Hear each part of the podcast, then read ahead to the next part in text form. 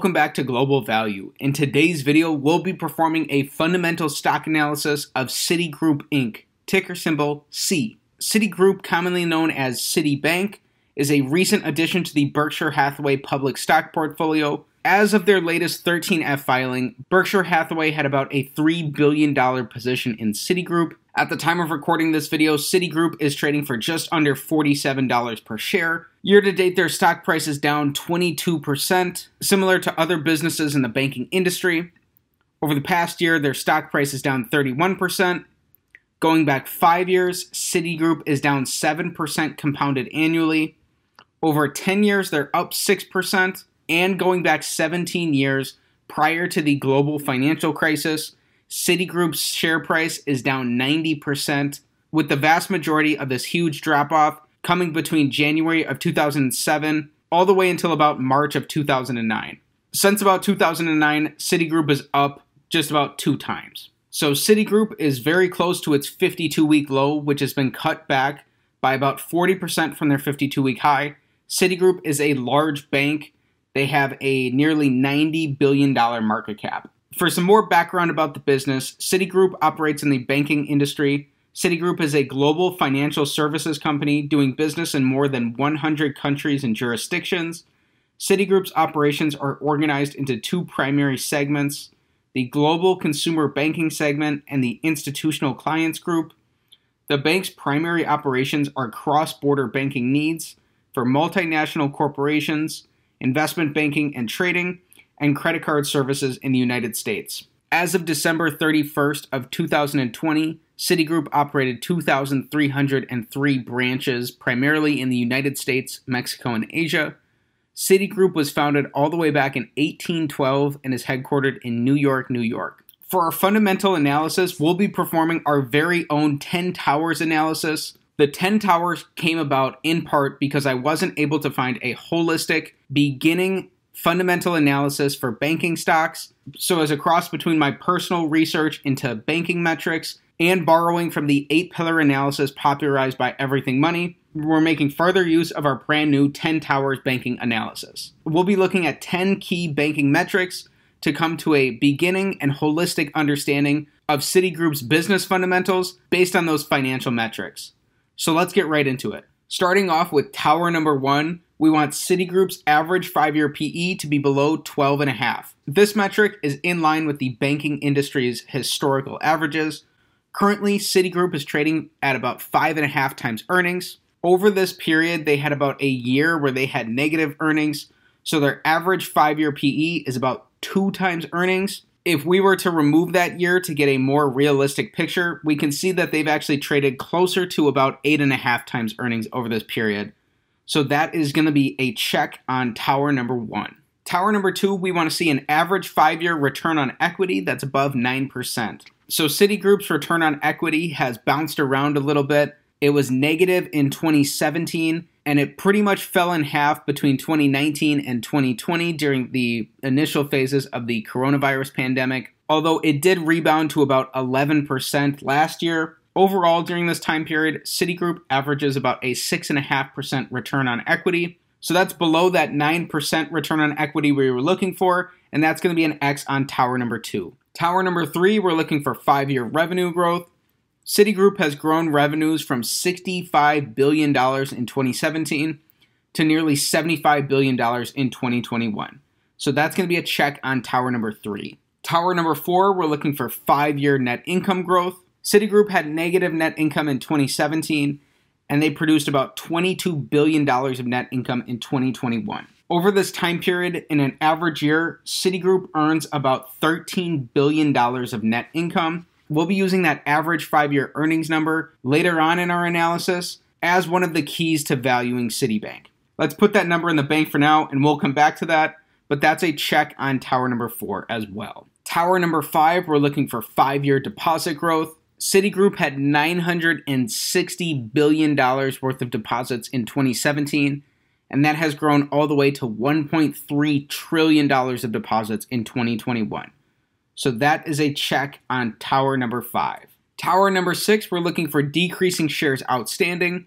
When you purchase a share of stock, what you're really buying is a fractional ownership percentage in the underlying business. When a business buys back stock and decreases the number of shares outstanding, they're increasing your ownership percentage in the business without you having to pay a dime and ultimately increasing the percentage of the business's profits that you're going to be entitled to. Citigroup has repurchased shares over this time frame. They've decreased their shares outstanding from about 2.7 billion in 2017 down to about 2 billion in 2021. So over these last 5 years, Citigroup has bought back about 26% of their shares outstanding. That is great to see as an existing shareholder here, and that's a check on tower number 6 between deposit growth in tower number 5 and the decrease in shares outstanding in tower number six. That is a one two knockout combo for banks.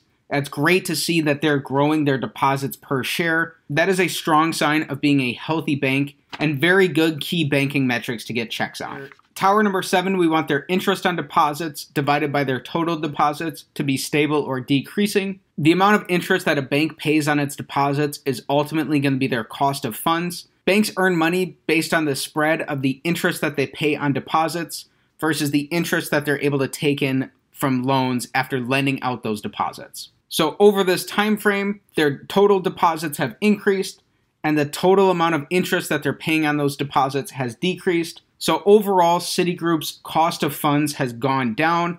That's a check on tower number 7. Citigroup has had a very cheap cost of funds and a lot of access to cheap capital the amount of interest that they're going to pay on deposits will fluctuate with the overall federal funds rate. Tower number eight, we want their non interest expenses divided by their total deposits to be stable or decreasing. This tower is known as the efficiency rating for a bank, and it ultimately is evaluating how efficiently a bank is able to operate. These non interest expenses are going to include the costs of managing and running branches as well as banking overhead. Trying to reduce these costs per dollar of deposits is ultimately how a bank becomes more efficiently run over time. In 2017, Citigroup had non interest expenses that were about 4.4% of their total deposits. That decreased to non interest expenses being 3.6% of their total deposits in 2021. So overall, their efficiency has increased as this number has gone down,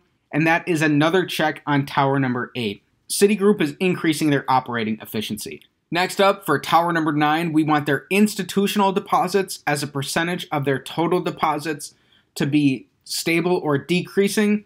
And ideally, we want this to be as close to zero as possible. The reason for this tower is that it's much more difficult for retail money to flee banks than it is for an institutional deposit of the same amount to leave a bank, especially because institutional deposits will largely come from just a handful of customers. So Citigroup had no institutional deposits until last year, with $82 billion of their 1.3 trillion total deposits coming from institutional deposits. So they added institutional deposits last year, and that is going to be an X on tower number 9. The last tower that we're looking at today is tower number 10.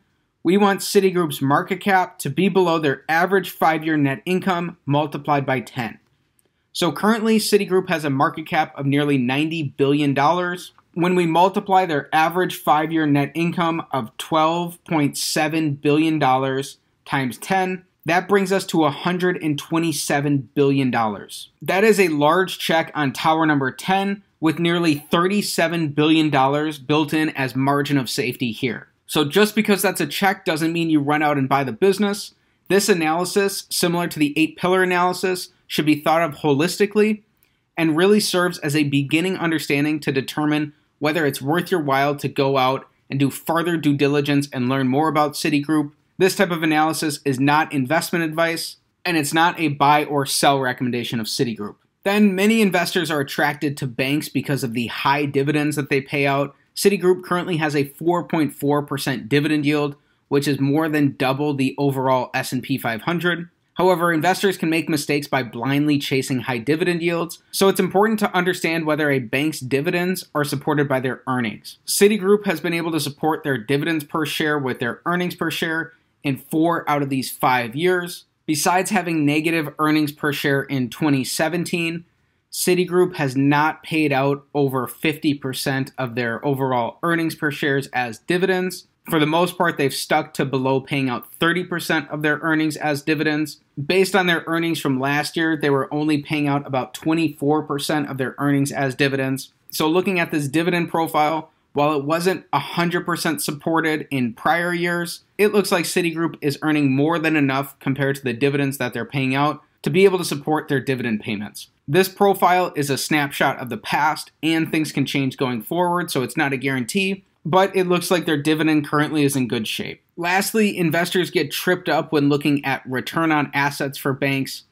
Warren Buffett describes this pretty simply. If a bank produces return on assets that are above 1% and more or less in the 1.3 to 1.4% range, the bank is going to sell above its tangible book value. A bank with return on assets at about the 0.6% to 0.5% range is going to sell below book value. Overall, Warren Buffett sums this up with the fact that book value isn't the key to valuing banks, earnings are the key to valuing banks. That was really showcased here through our 10 towers analysis, specifically looking at tower number 10. So, in summary, Citigroup checks the box on 8 out of 10 towers. They're earning slightly below returns on equity, and they have added some institutional deposits.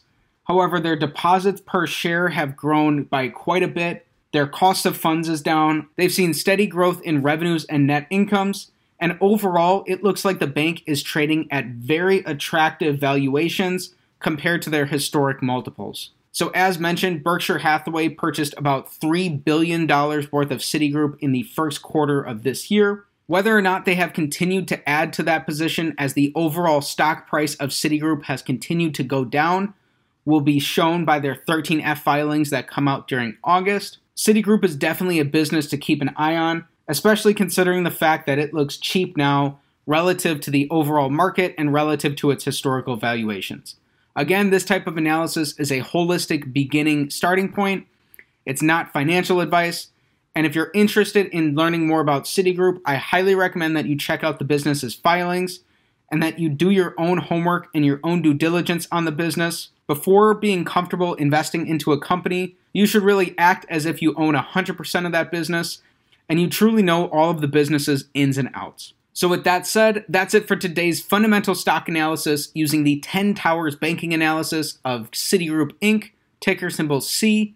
If you enjoyed today's video, please be sure to like the video, subscribe to the channel for more stock analysis videos, and comment down below what company you want me to take a look at next, bank or otherwise. Thanks for learning about Citigroup with me, and have a great day.